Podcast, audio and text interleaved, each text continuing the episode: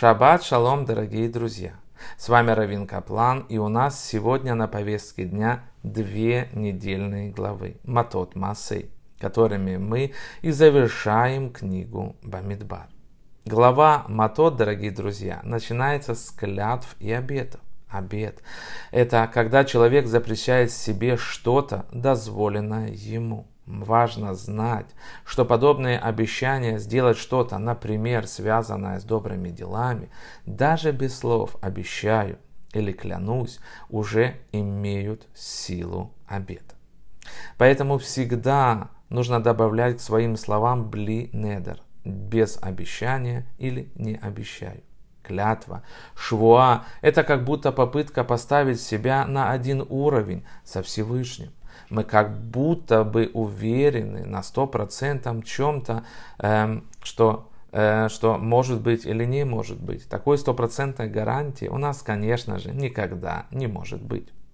В начале недельной главы Матот Маше объясняет законы обетов и клятв, в особенности относительно женщин, когда их отец или муж имеет право отменить их клятву и когда не имеет. Начинается война против медианитян. Ополчение из 12 тысяч солдат громит врага и уничтожает пятерых медианских царей, всех мужчин и колдуна Билама. Маше порицает командиров за то, что они оставили в живых женщин, главных виновниц этого, этой всей истории, аморального поведения, которые привели сыновей Израиля к греху. Благодарность Богу за отсутствие потерь среди ополченцев и во искупление своих душ люди приносят в шатер откровения золотые изделия, как пожертвование. Колено Гада и Рувена просят разрешения остаться в Зайордане, где есть обширные пастбища для их многочисленного скота. Они завершают Эм, они завершают свой разговор с Маше и уверяют его в твердом намерении вступить в страну Израиля, активно участвовать в войнах против хананеев и лишь потом вернуться на восточный берег Иордана. Он соглашается. В главе Маасей перечисляется 42 пункта, где народ Израиля располагался станом во время странствий по пустыне с момента исхода дорогие друзья.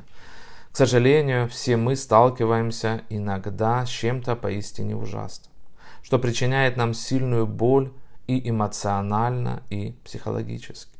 Даже закоренелый оптимист знает, что жизнь подобна серфингу. Волна то возносит тебя высоко вверх, то низвергает в самую бездну.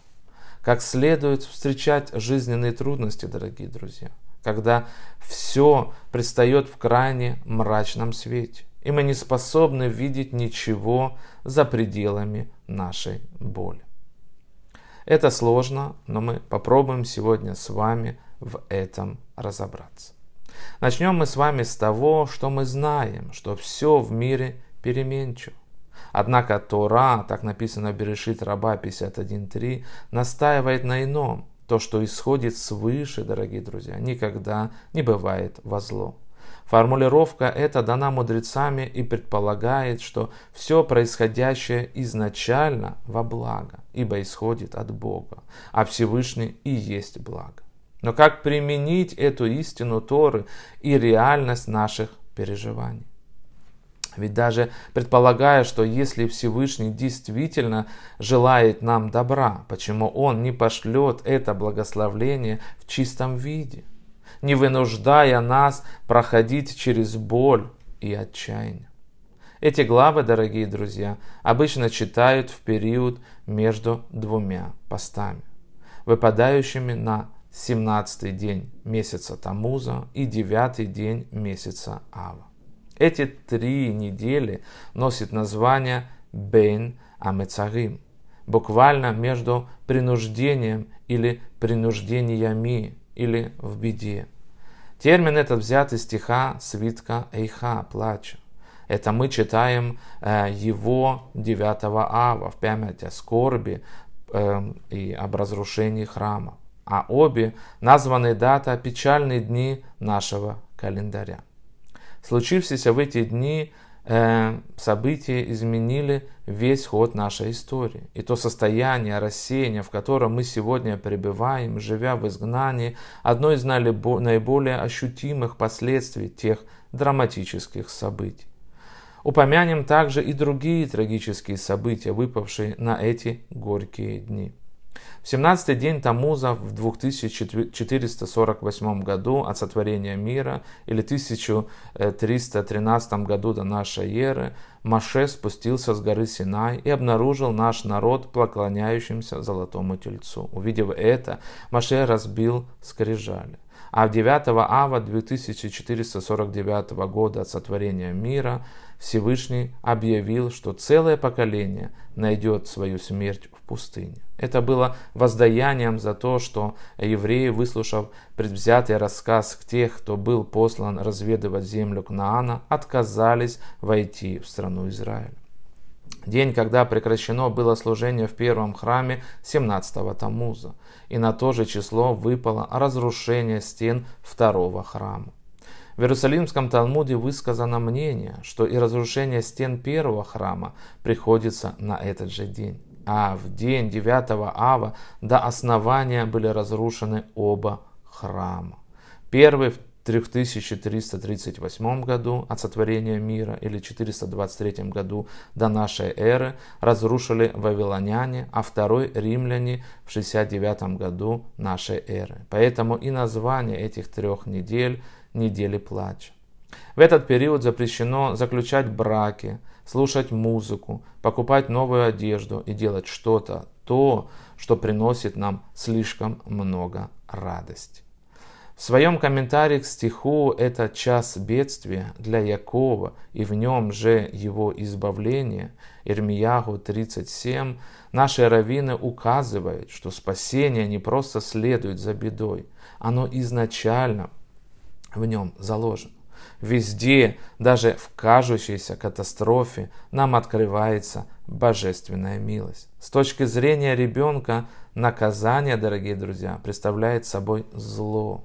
С точки зрения отца, оно должно пойти сыну во благо. Наша цель – смотреть на историю глазами Всевышнего. Тогда мы сможем превратить скрытую снисходительность Всевышнего в явное Его милосердие, а мрак изгнания в свет грядущих времен.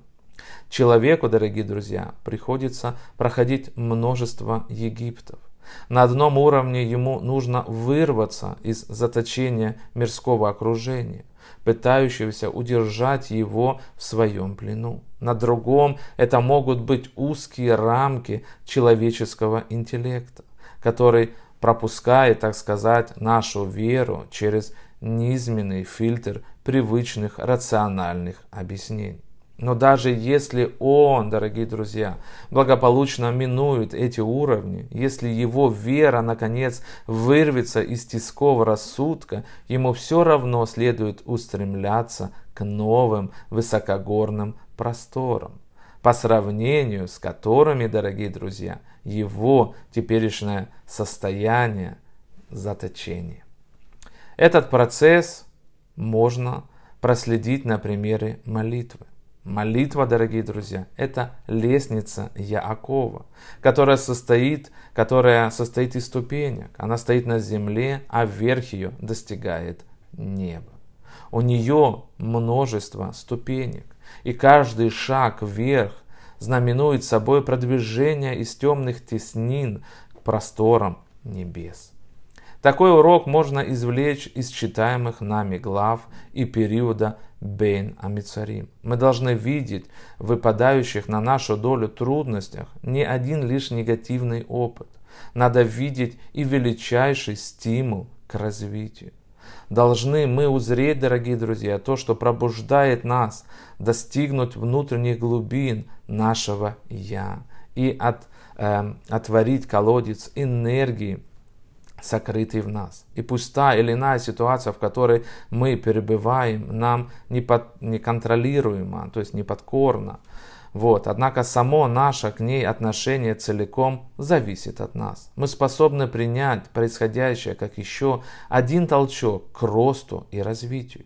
Пусть мы никогда не поняли и не поймем до конца, почему с нами произошло то, что произошло. Тем не менее, мы можем и должны использовать все происходящее с нами, чтобы стать лучше.